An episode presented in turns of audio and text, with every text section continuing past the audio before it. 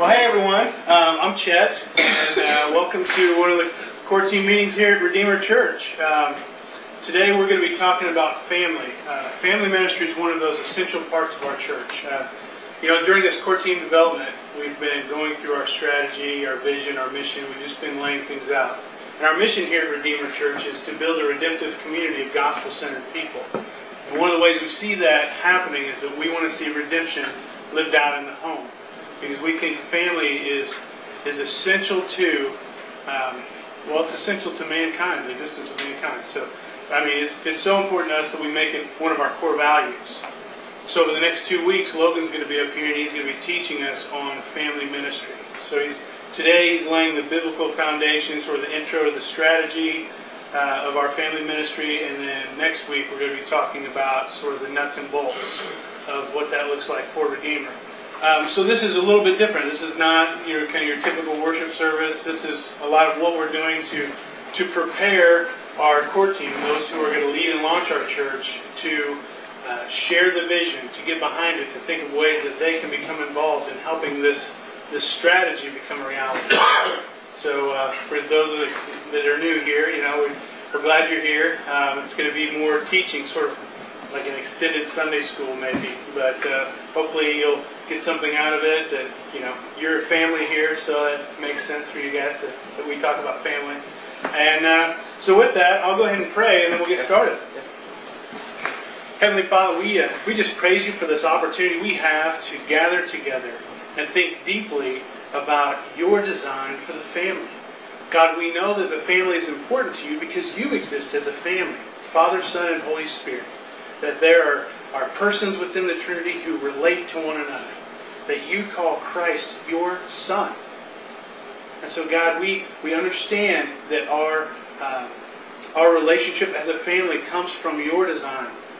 And God, we want to honor that. We want to participate in that. We want to uh, commend that to others.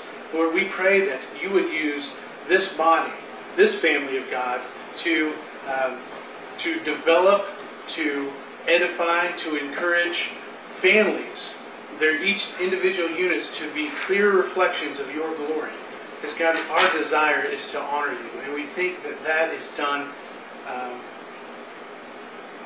one of the in the, one of the most clear ways through the family. So God, we we praise you for this opportunity. We pray that our hearts and minds might be prepared to interact with your word and that you might speak to us today. We wait in anticipation for what you are going to say.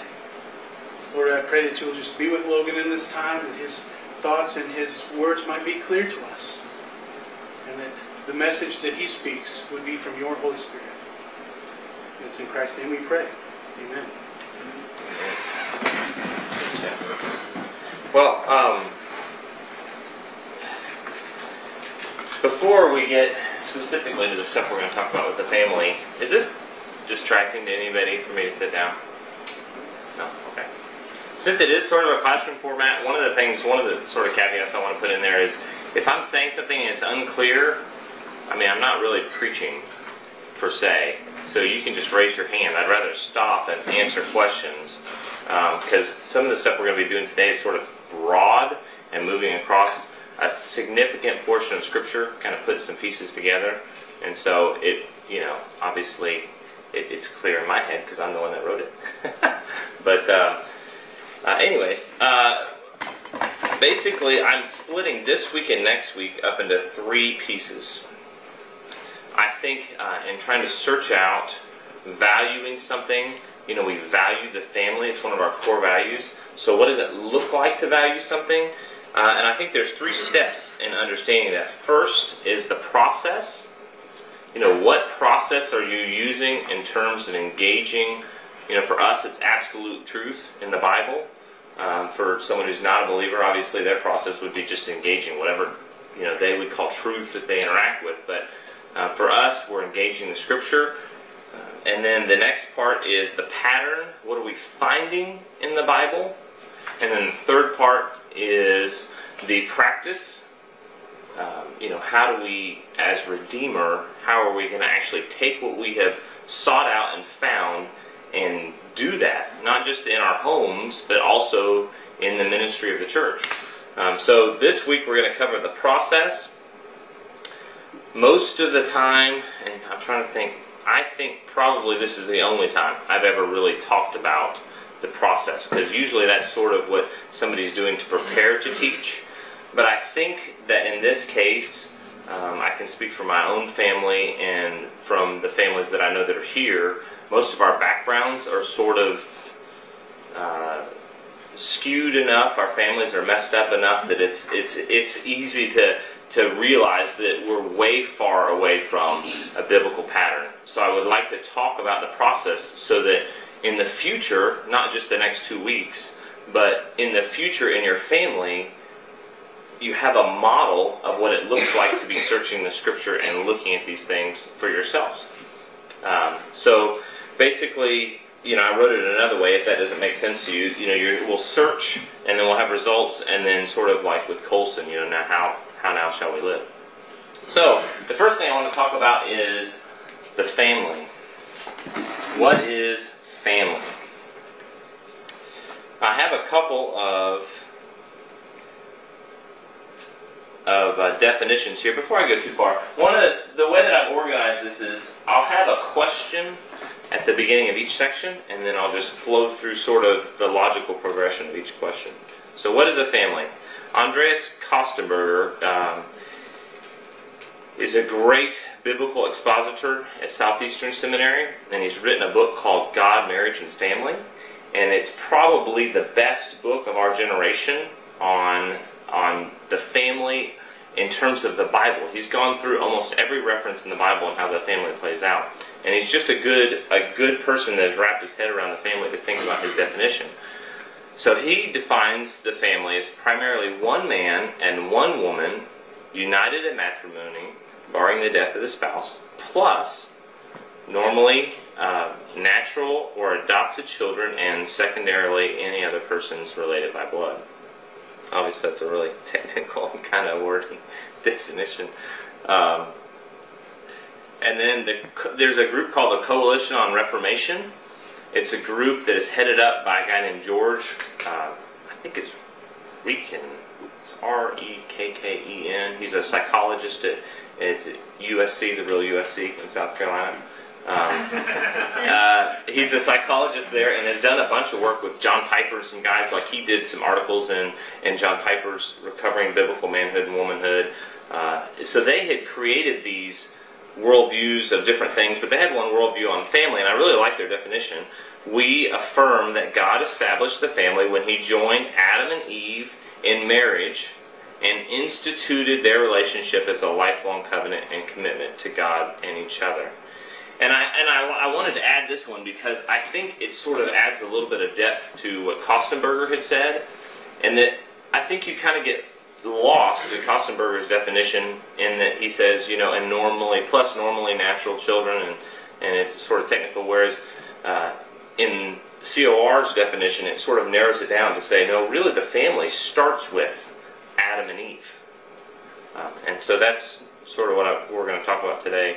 Uh, I thought immediately of a bumper sticker I was given. We get this group, this local, I don't really know how to define them, sort of Christian pro life group. I don't know that much about them. And they'll send us various resources to sort of combat the bad guys in Louisville, I guess. So they sent me this bumper sticker. And it had a picture of a man plus a woman equals family because there was some legislation going through, you know, to allow gay marriage in Louisville or in Kentucky. So I put it on my car, and I never really thought about it. But in preparation for this, I started thinking, you know, that's really the essence of what what the Bible teaches.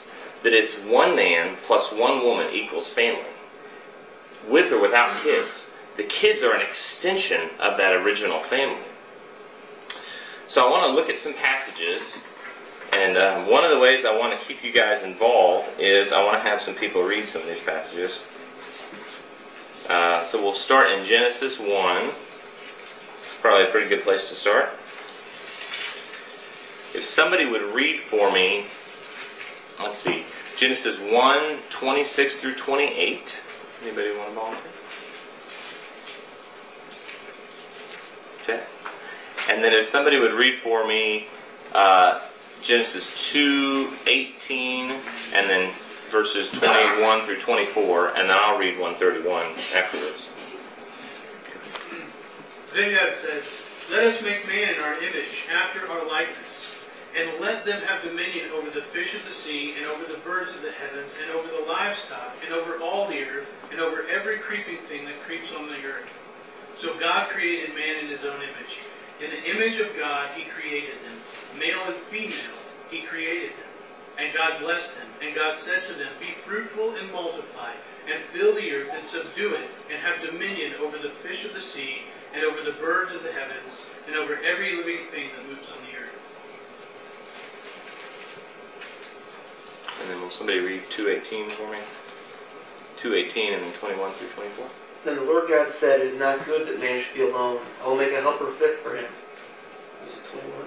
Mhm, 21 So the Lord God caused a deep sleep to fall upon the man. And while he slept, he took one of the ribs and closed up its place with flesh. And the rib that the Lord God had taken from man, he made into a woman, into a woman, and brought him and brought her to the man. Then the man said, This is the bone of my bones and the flesh of my flesh. She should be called woman because she was taken out of man. Therefore a man shall leave his father and his mother, and hold fast to his wife, and they shall become one flesh. So what I want I want us to see here in verse 24, that last passage, therefore man shall leave his father and mother and hold fast to his wife, and they shall become one flesh. Um, so we see that right there in the beginning, uh, God is creating a new family when the man breaks apart from his father and mother and joins with a woman. So here's the first place that we see an indication. I mean, you know, you can't get much further back than this.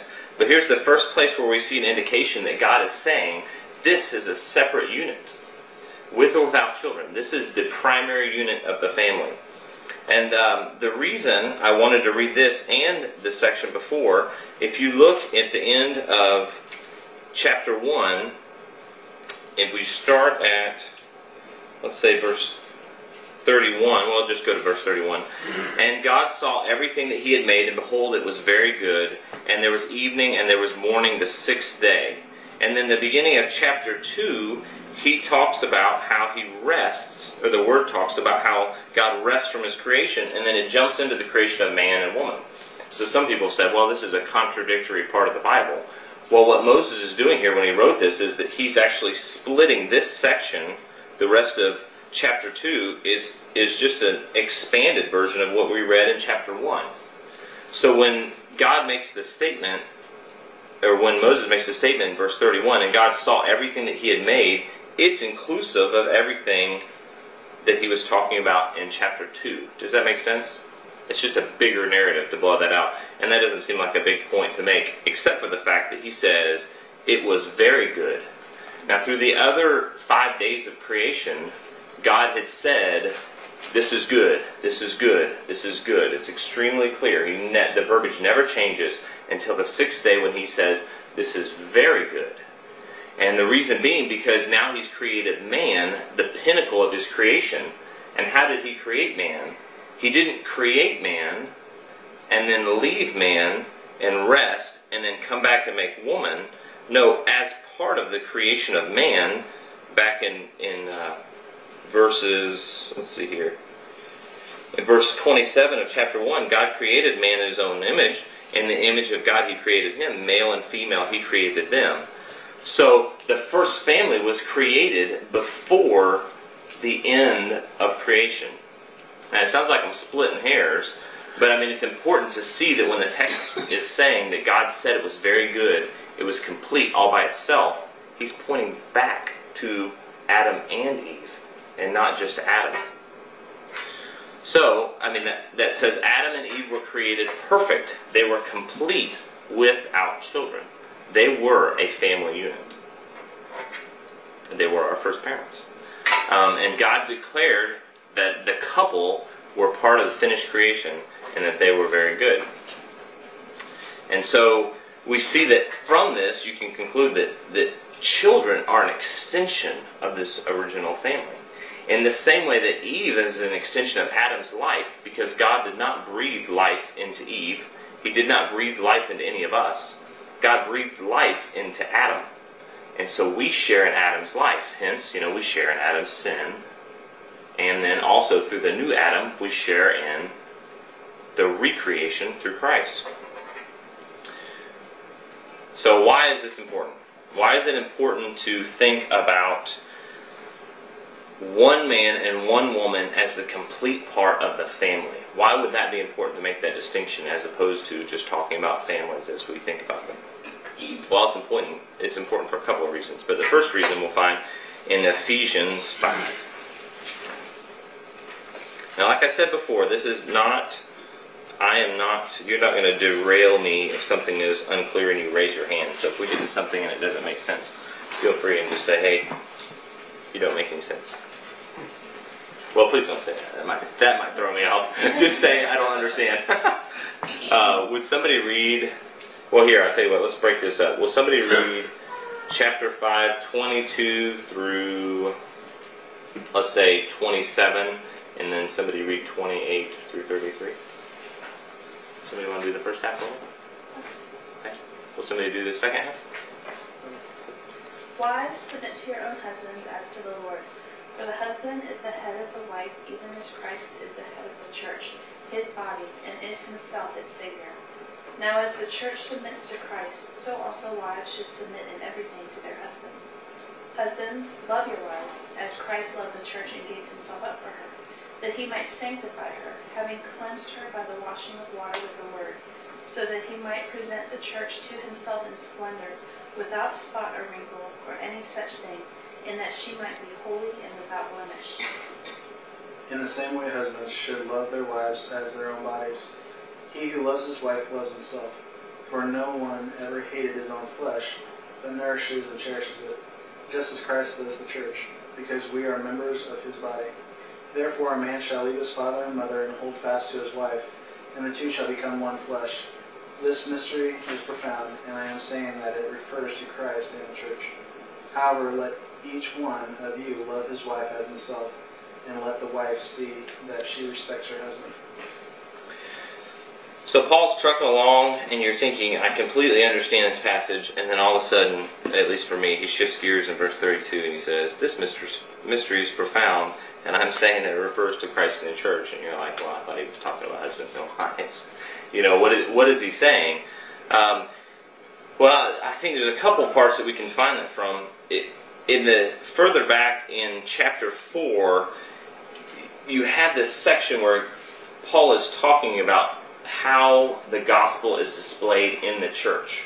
And then because of that, in verse 25 in chapter 4, he says, Therefore, and he goes through some things. And then at the beginning of chapter 5, here's the next therefore. This is the next thing that's building upon his understanding of the gospel as it plays out in the church. And it talks about family, it talks about sexual immorality, um, and it points essentially to the right relationship of the husband and the wife. And this is the end of it. This is sort of the extension. So he caps the end of that section by saying that the mystery is profound and that he's saying that it refers to Christ and the church. Um, however, let each one of you, you know, love his wife as himself. He's he's not saying that we should not be taught by this passage, but he's saying don't lose your focus. The passage is really not about us. The passage is about us reflecting Christ. So why is it important to think about the husband and the wife being the primary unit of the family? It's important because the scripture very, very specifically speaks about the husband and the wife as one unit being a direct reflection of Christ in the church. So if if you include um, any variation that we would consider family um, into our definition of family, whether it be adding kids or you know aunts and uncles that live with you or grandparents or whatever, then you don't have a clear picture of what the Lord is trying to say in the scripture in terms of his reflection of the family reflecting the gospel as it plays out in the church. Does that make sense? Um, so that's why it's important to, to be defining this as one woman and one man. So marriage is a reflection of the relationship between Christ and the church. Marriage is defined as one man and one woman. Um, and marriage is a visible reflection of invisible truth. It seems to me that one of the things that Paul's getting at here is that in the same way that we hold up baptism as an ordinance to say, here is someone who is saying, I have been killed with Christ and raised to new life, to new life, to new life. Hopefully not to new life. Uh, if I have been raised to new life with Christ, I'm showing that in the ordinance of baptism. I'm allowing that to be an outward reflection of what Christ is doing inwardly. In the same way, the family is an outward reflection of what Christ is doing invisibly within the church and through the gospel as he is working to redeem a people for himself. So it's extremely important that we that we define the family in such a way that we understand what we're talking about because the Bible is pretty specific about about those parameters. So if if the family, if the marriage or the family, however you define it, or however you want to talk about it, if that that couple is a reflection of the gospel, of the relationship of Christ and the church. What kind of reflection, when we're thinking about that, is it? Everybody is a reflection of what they believe. You know, it's interesting how, for so many years, the family was held up as this ideal, you know, and, and you see that everybody said, well, you know, I mean, for the last 30 or 40 years, most people in America would have said the family is, you know, a husband and a wife and some kids and stuff. Although that's not really what people would practice. You had people that, that uh, you know, would marry 15 times or would have uh, adulterous relationships with many people or they, you know, where we live, uh, I think I have met one couple, let me think, maybe two couples that are not believers that did not live together for at least a year or two before they got married. That's just that culture in that area. So, I mean, that's reflecting something about what they believe. It's reflecting something about what they think about marriage. So, everyone is a reflection of what they believe. So, what kind of reflection do we want to be? We want to be a biblical reflection. We want to reflect what we see in the Scripture. So, what does that look like? how do we become a better reflection? Well, according to Hebrews 1 3, and let me read that for us real quick. You don't have to turn there, it's just one verse. And according to Hebrews 1 3, Christ is the radiance of the glory of God and the exact imprint of his nature. He upholds the universe by the word of his power. But I want us to think about how Christ is the radiance of the glory of God. So if we're, if we're thinking about the family being a reflection of Christ's relationship with the church, being a reflection of God's glory, how is God gloriously displayed through his gospel? And then how is that reflected in the family? Then we have to think about Christ. Because Christ, Christ is the direct reflection of the Lord. So, um, Let's turn to Matthew 16. So, how do we become a better reflection of the Lord? I think we do it by reflecting Christ. Now, it's easy to say that. It's easy to say we reflect Christ, but how does that how does that really play out? I mean, I don't I don't want this to be ambiguous. Obviously, we want to accomplish something and not be like some of uh, the more liberal churches that are around. I'm sure there's plenty of churches in town that I could say, don't you want to be a reflection of Christ? And people would say, yes, yes. And I said, what does that mean? I want to reflect Christ. Well, what does that really mean? Well, I want to be like Jesus. You know, I mean, it doesn't really mean anything. So, I'll read a little bit, give you guys a break. Uh, let's see, Matthew 16, 24 through 25. Then Jesus told his disciples, If anyone would come after me, let him deny himself and take up his cross and follow me. For whoever would save his life will lose it. But whoever loses his life for my sake will find it. So part of looking like Christ, um, and if you want to flip over to Colossians with me, Colossians 3. Part of lose, part of reflecting Christ means that we need to lose our life.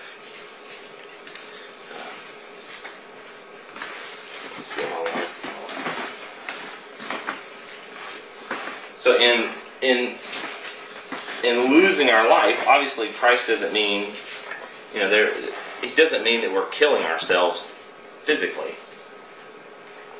There was a guy that was connected to a church that I went to when I was younger, and he had read uh, uh, Matthew, and I don't, I'm trying to think where it's in, in Matthew, and where it says, you know, it, you should gouge out your eyes. It's better to lose a member of your body than for your whole body to be thrown into hell. And so he continually, his his parents, he was a little off, and his parents kept having to keep things from him because he would try to shoot himself in the eyes and poke out his eyes and stuff. I mean, obviously, that's not what Christ means. He's not saying, you know, in your life right here, now that you become a Christian. So what does it mean? In Colossians one, in Colossians three, three one, it says, "If then you have been raised with Christ, seek the things that are above, where Christ is seated at the right hand of God. Set your mind on things that are above, and not on things that are on the earth. For you have died, and your life is hidden with Christ in God." When Christ, who is your life, appears, then you will also appear with him in glory. And then in verse 5, he starts to play out what that looks like. Put to death, therefore, what is earthly in you. And he has a whole list. And then if you jump down to verse 12, he says, Put on then, as God's chosen ones, holy and beloved. And then he has a whole list of those things that we put on. Now, hopefully, all of us would recognize that these are things that are impossible for us to actually do. I mean, it's not like you wake up in the morning and uh, peel off a little bit of your sin and then put on, you know, get out a little bottle of, of, of the Holy Spirit sprinkling Him on your back or something. Uh, it doesn't work that way. There is something spiritually that's happening that is outside of ourselves. God is acting from outside of us upon us. Uh, so so we are working to look like Christ. So how do we do that? We we must put ourselves to death to put off our thoughts of family and put on the Lord Jesus. So how do we know Him and be more like Him? How, what does this look like for us to put off ourselves? Uh, I think that that is pretty apparent for most of us, where we are praying diligently and seeking diligently to not do those things that would be not reflective of Christ. Most of us understand where our sin is, and the difficulty is in not in putting that off, but and then leaving a vacuum and not filling it with Christ. What does it look like to put on Christ as we are trying to push away the bad things? I mean, we're not legalistic, so we're not looking to just do the right things we're looking to be changed because of our connection to Christ. Is that clear as mud? I'm getting some strange stares. Okay. Um, so, how do we know Him to become more like Him? What does that mean for us to be not just not doing things that we see that the, the Word is calling us not to do, but actively putting on Christ, actively looking for Him to change us so that we might be different? Um, well, we'll start in Romans 12, and if you'll stick there, there's a couple. There's a couple of things I'd like to say from there. And I'm sorry we're jumping around so much.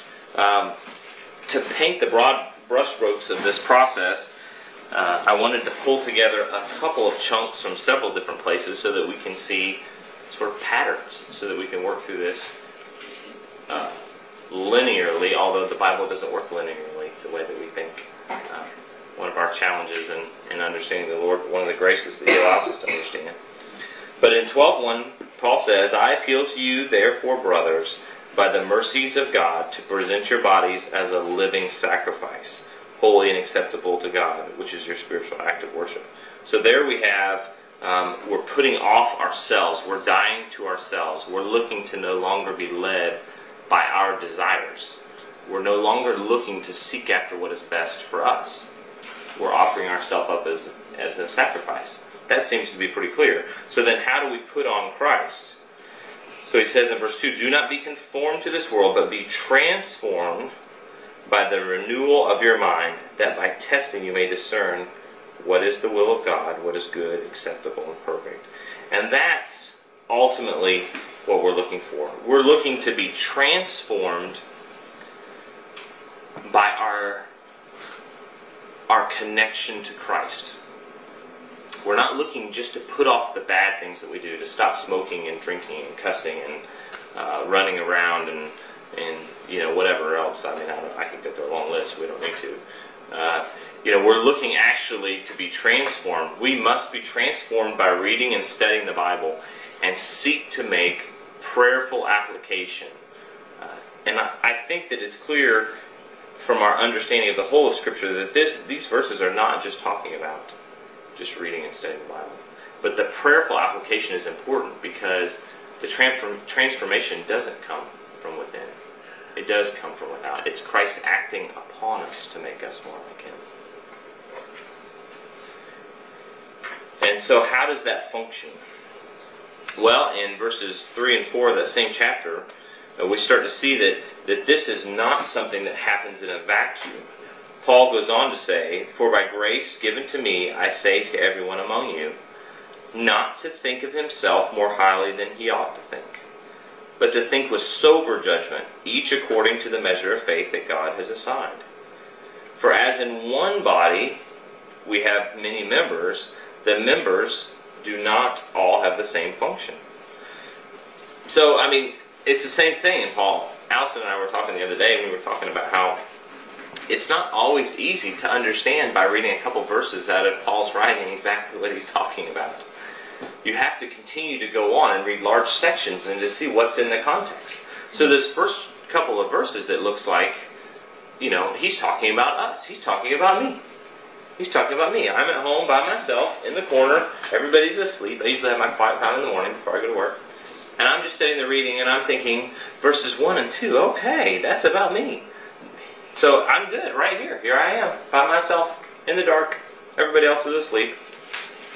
And then I flip over and read verses 3 and 4, and I suddenly realize that what Paul is talking about happens in community. It happens among other people. So as we are seeking to put off ourselves and to put on Christ, to be transformed by that, that transformation, the studying the Bible, memorizing the Bible, meditating upon the Bible, prayerfully looking for change and transformation, that happens in community. That happens amongst other people. And then we see the same thing back in Ephesians. Uh,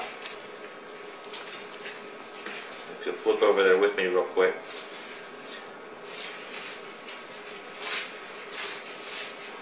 I thought about putting bookmarks in here so it'd be easier for me to get to the places, but I don't have that many bookmarks. Um, in uh, Ephesians 4 11 through 16, he says, And he gave the apostles, the prophets, the evangelists, the pastors, the teachers to equip the saints for the work of ministry, for building up the body of Christ until we attain the unity of the faith and of the knowledge of the Son of God. So this is a, a living faith and knowledge of the unity that we're gaining in community. This is where we're putting Christ on. This is what it looks like to mature manhood. So it's not just an understanding, it's a growth into that understanding. To the measure of the stature of the fullness of Christ. So that we may no longer be children tossed to and fro by the waves carried about by every wind of doctrine, by human cunning, by craftiness and deceitful schemes. So there you see also that it's not something that is just from without. It's not just a knowledge of Christ that helps us to change, but then we are actually changed. So that coming from out of us, we have a better understanding of how to combat these doctrines and the winds of change. Rather, speaking the truth in love, we are to grow up in every way into Him who is the head, into Christ, from whom the whole body, joined together, joined and held together by every joint which, with which it is equipped, when each part is working properly, makes the body grow so that it builds itself up in love.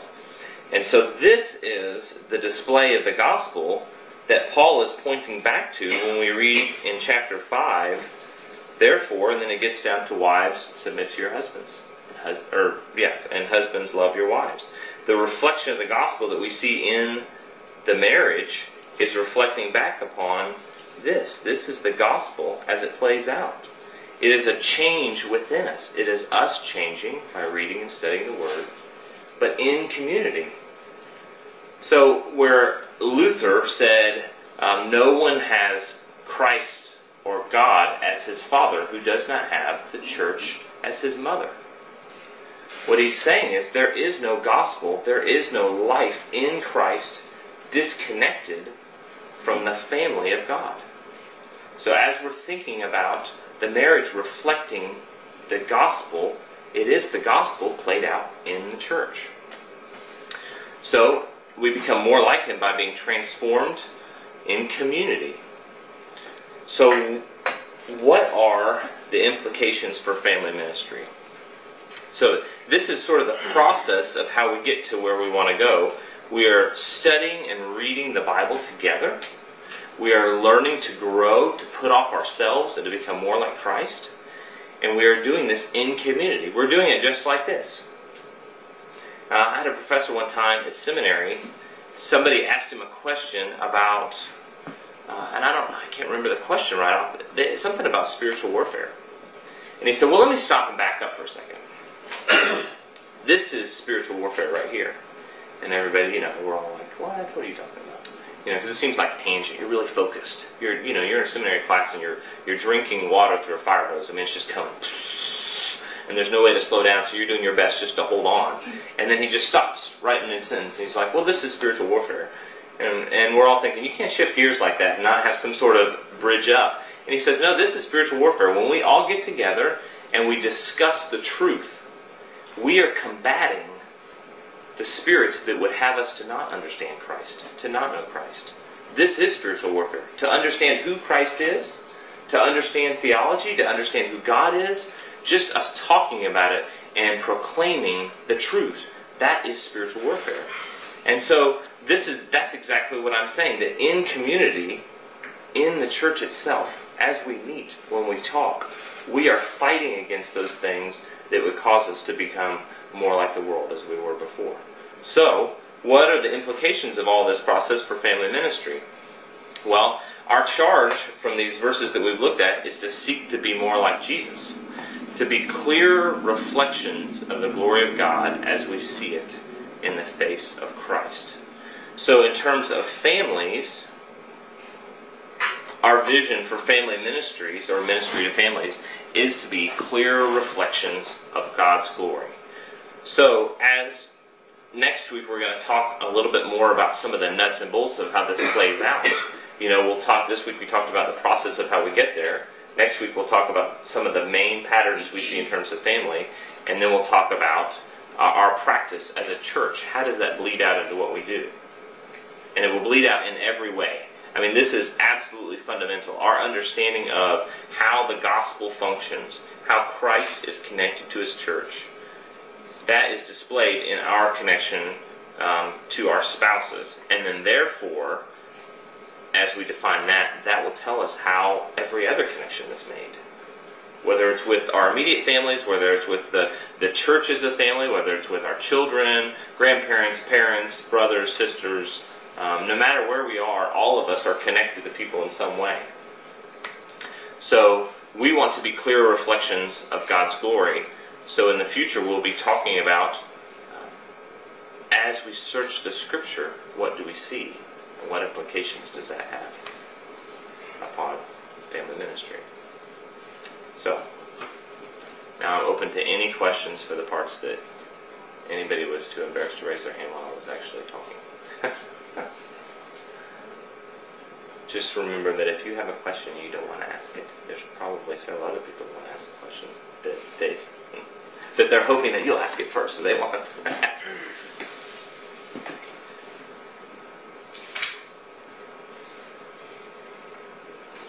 So the just uh, the summary, so I get this right, because you mentioned that you know we want to be a church that, act, that actively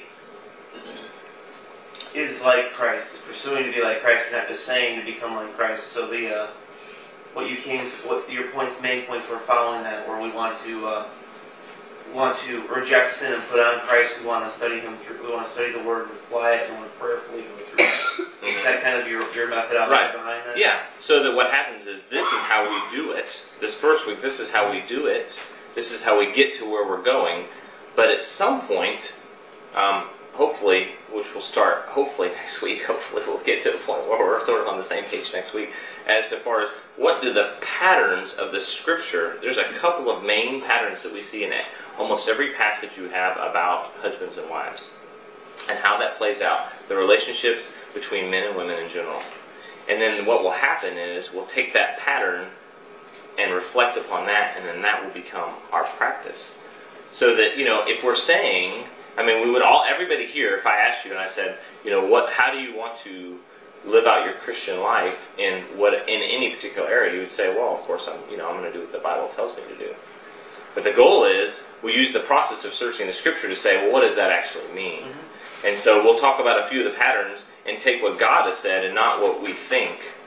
Um, and then from that, we'll build out. So that will lead into everything. I mean, the, the Allison and I were talking on the way up in the car. I mean, I don't want to jump too far ahead in, in, in my teaching, but uh, we were talking on the way up in the car. You know, she asked me, well, what does that mean for like single people or for children or for whatever? Well, for you, I mean, for you personally, I should use an example if you ask.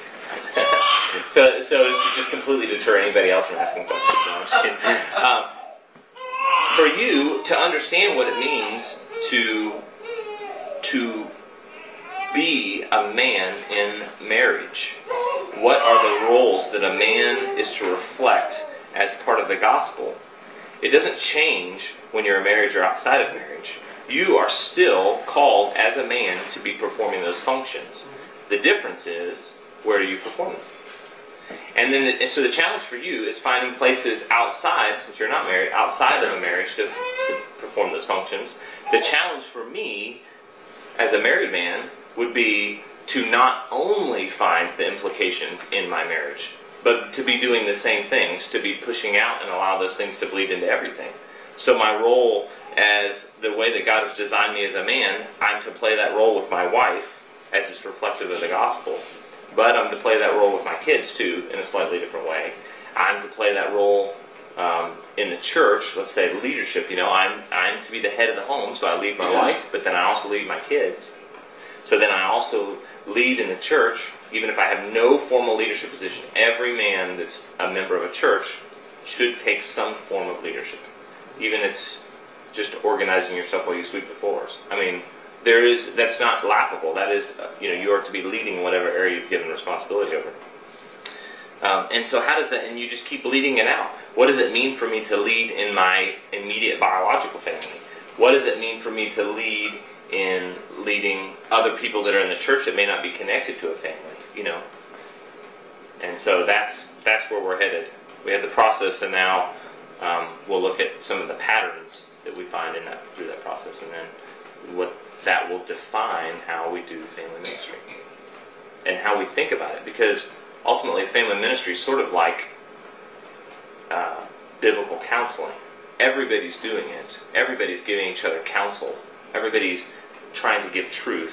The question is, we have to, as a church, make sure that we're rightly defining how we think, what are the patterns in the scripture in terms of the family, so that when we are doing these things, we're doing them well. You know, everybody's a theologian, are you a good one or a bad one? So everybody talks and thinks about family.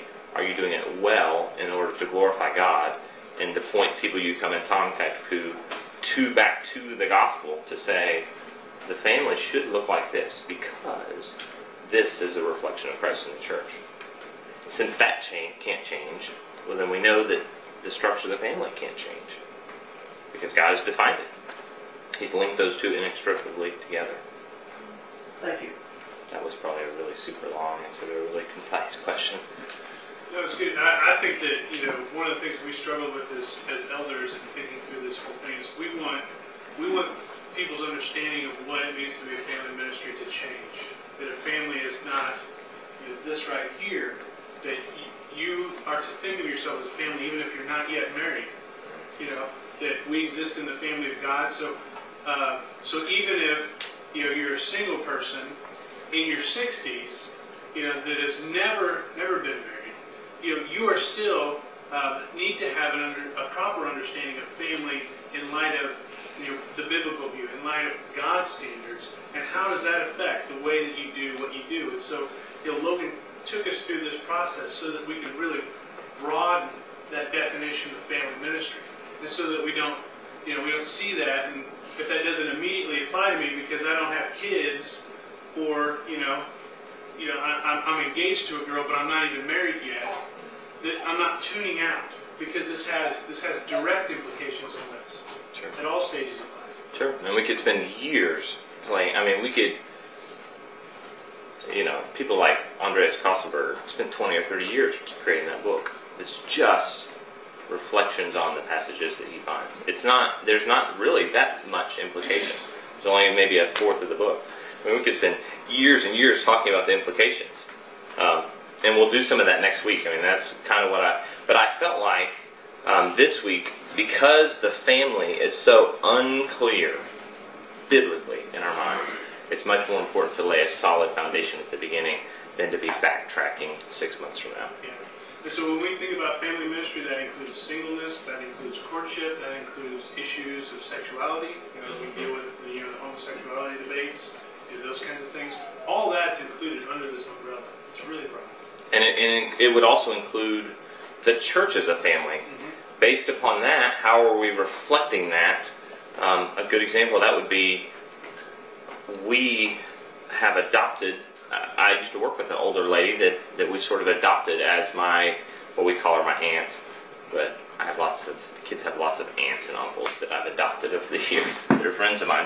Um, but we've adopted her as sort of my aunt and we spend a lot of time with her. She's a believer. She doesn't have any family. She's divorced. Uh, her hus- her ex-husband is dead. She has no children. Um, she has a sister, and that's about it. But we sort of adopted her. Well, so what does that look like inside of the church? That's one of our responsibilities. You're going to have um, older people that don't have kids. So for that person, they should be looking to become a surrogate grandparent for maybe a family who doesn't have family close by. And on the flip side, families should be looking to adopt them as a grandparent. In the same way that, that like Keith and I may act like brothers, um, you know, and you joke about that it's easy because, you know, we're guys and stuff like that. But there are some of those relationships that are not as easy. It's difficult to approach somebody and say, let us take care of you. But that's, I mean, that's some of the implications of it. But now I'm just going to keep on going and go through all next week's teaching too, so I won't do that. Anyways. All right, well, let me pray for us and then. Father, we thank you.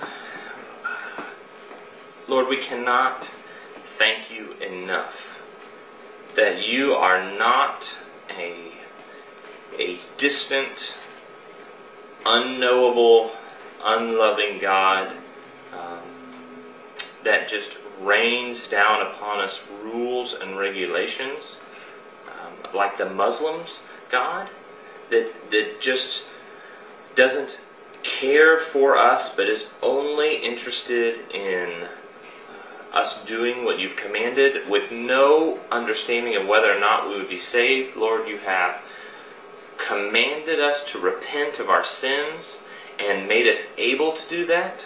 And as we are able, you have given us immense, immense uh, assurance and conviction through the Holy Spirit in our hearts that we are saved, that we do not have to doubt what you are doing in the future.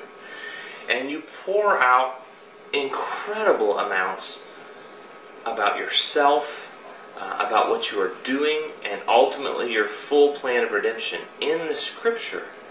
We are amazed that you have not left us to seek your face only in prayer and only in meditation upon the ways that you have sought us, but that you have given us your word that we might have clear revelation, that we would not have to seek to say, Lord, are you speaking to me now as I'm praying? But we can say, You have spoken, and here we have your word. So we thank you immensely for that, that you have not left us in the dark, but have given us revelation. Father, we ask that you would help us to love you as our Father, and that we would seek to understand the way that Christ relates to the church, and the way that that is reflected in a husband and a wife in a marital bond, that we might understand how men and women are to carry out our duties to you in order to grow more like Christ in the church and beyond the church.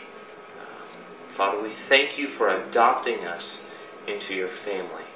And we pray that our understanding of the family would allow us to point other people to you, that you might adopt them into your family as well. Lord, we praise you for this day, and we thank you uh, for this gathering. We ask that you would go with us today and allow the truths that are in your word to sink into our hearts. Please allow us all to forget any error or mistakes that I have made in presenting and only remember that which has come directly from the Holy Spirit.